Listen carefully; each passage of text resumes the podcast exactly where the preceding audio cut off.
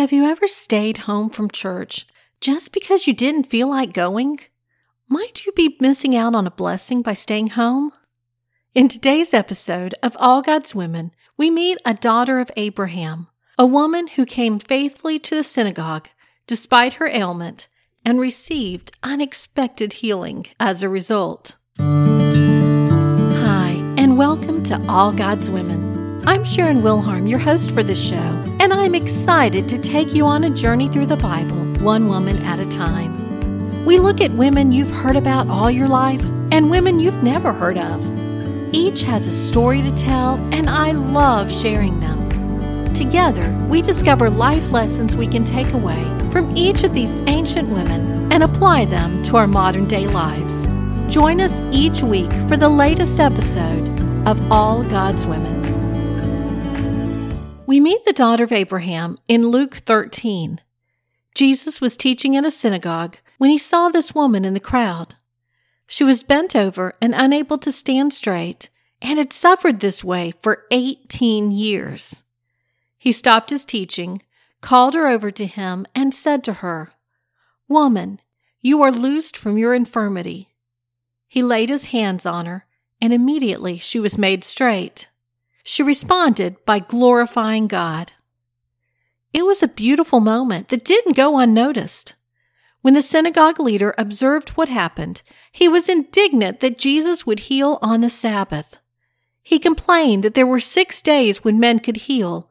Why not heal on those days rather than the Sabbath? Jesus responded by calling him a hypocrite. He pointed out that all the religious leaders loosed their ox or donkey from their stall and watered them on the Sabbath. So why should the daughter of Abraham not be loosed from Satan's bond on a Sabbath? As a result of Jesus' response, Luke tells us that his adversaries were shamed, while the multitude rejoiced in all that Jesus was doing. This is such a short and seemingly simple story, but if we delve a little deeper, we discover so many layers that are missed when we do a quick run through. First, this woman had a spirit of infirmity. Jesus mentioned her being bound by Satan. What does that mean? It appears from the words chosen that this was a spiritual attack rather than a merely physical ailment. Something traumatic happened 18 years ago that left this woman slumped over and unable to straighten back up. It makes me think of Pilgrim's Progress and the burdens that they carried. This was literally like she was carrying a heavy burden and couldn't get out from under it. What happened 18 years ago? How did she respond at the time? Did she try going to doctors for healing?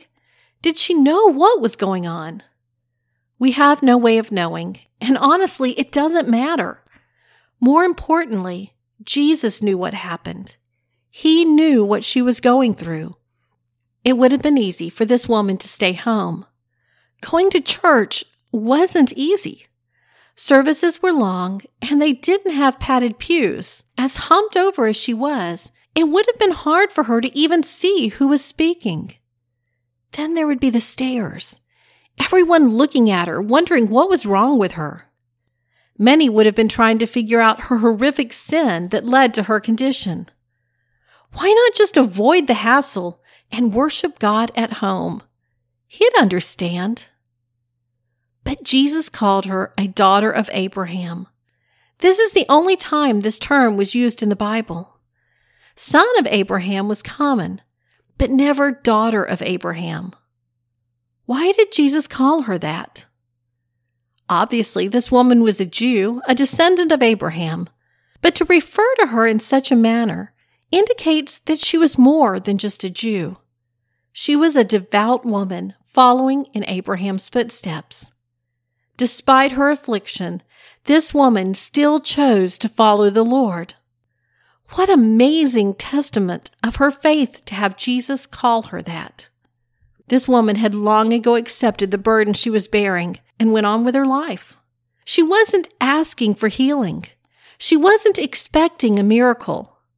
She was merely going to church like she always did content with learning, growing, and worshiping.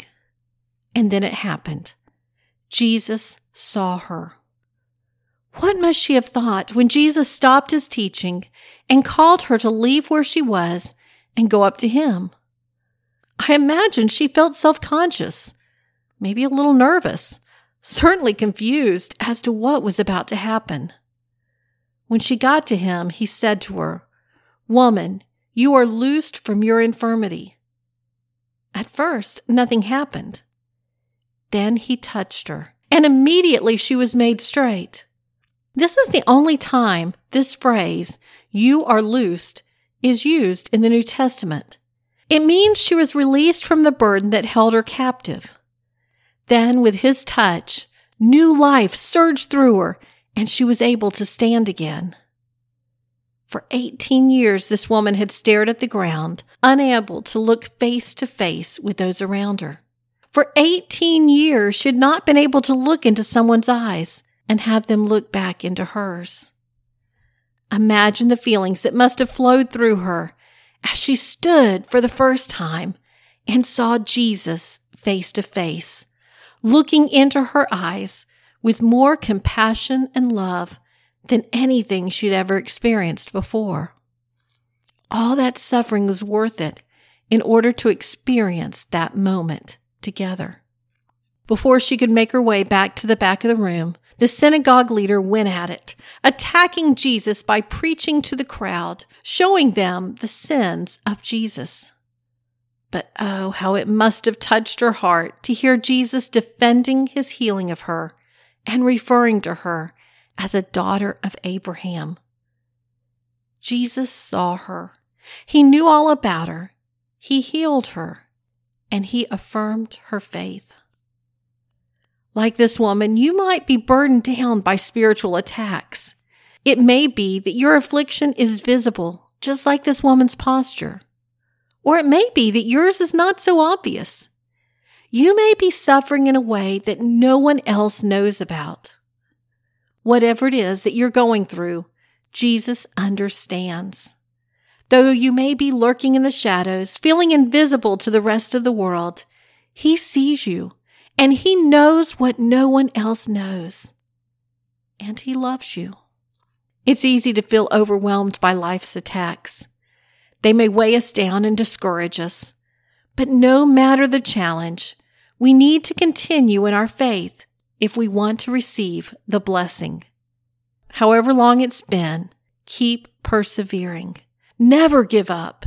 He hears you and he will heal you when the time is right. Lord God, thank you for seeing us and for calling us to you.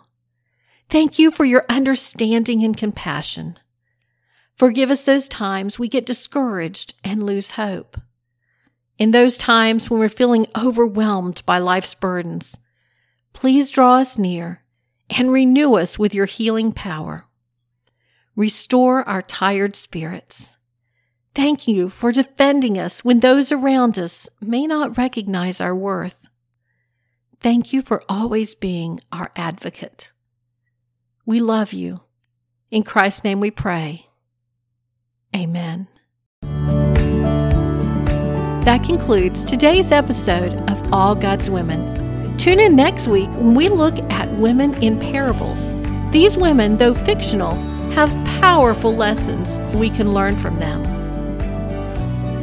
If you're not a member already, I encourage you to join the All God's Women Bible Study Facebook group. There, you can meet with other women, ask questions, share concerns, and grow in your walk with the Lord.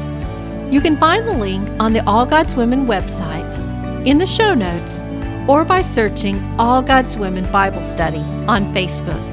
I look forward to having you join us there. Until next week, goodbye.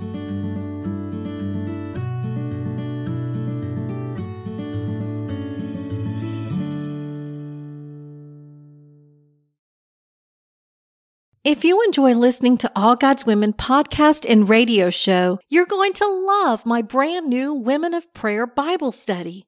Get to know the character of God by studying the prayers of women in the Bible. Grab your copy today, available in paperback and Kindle.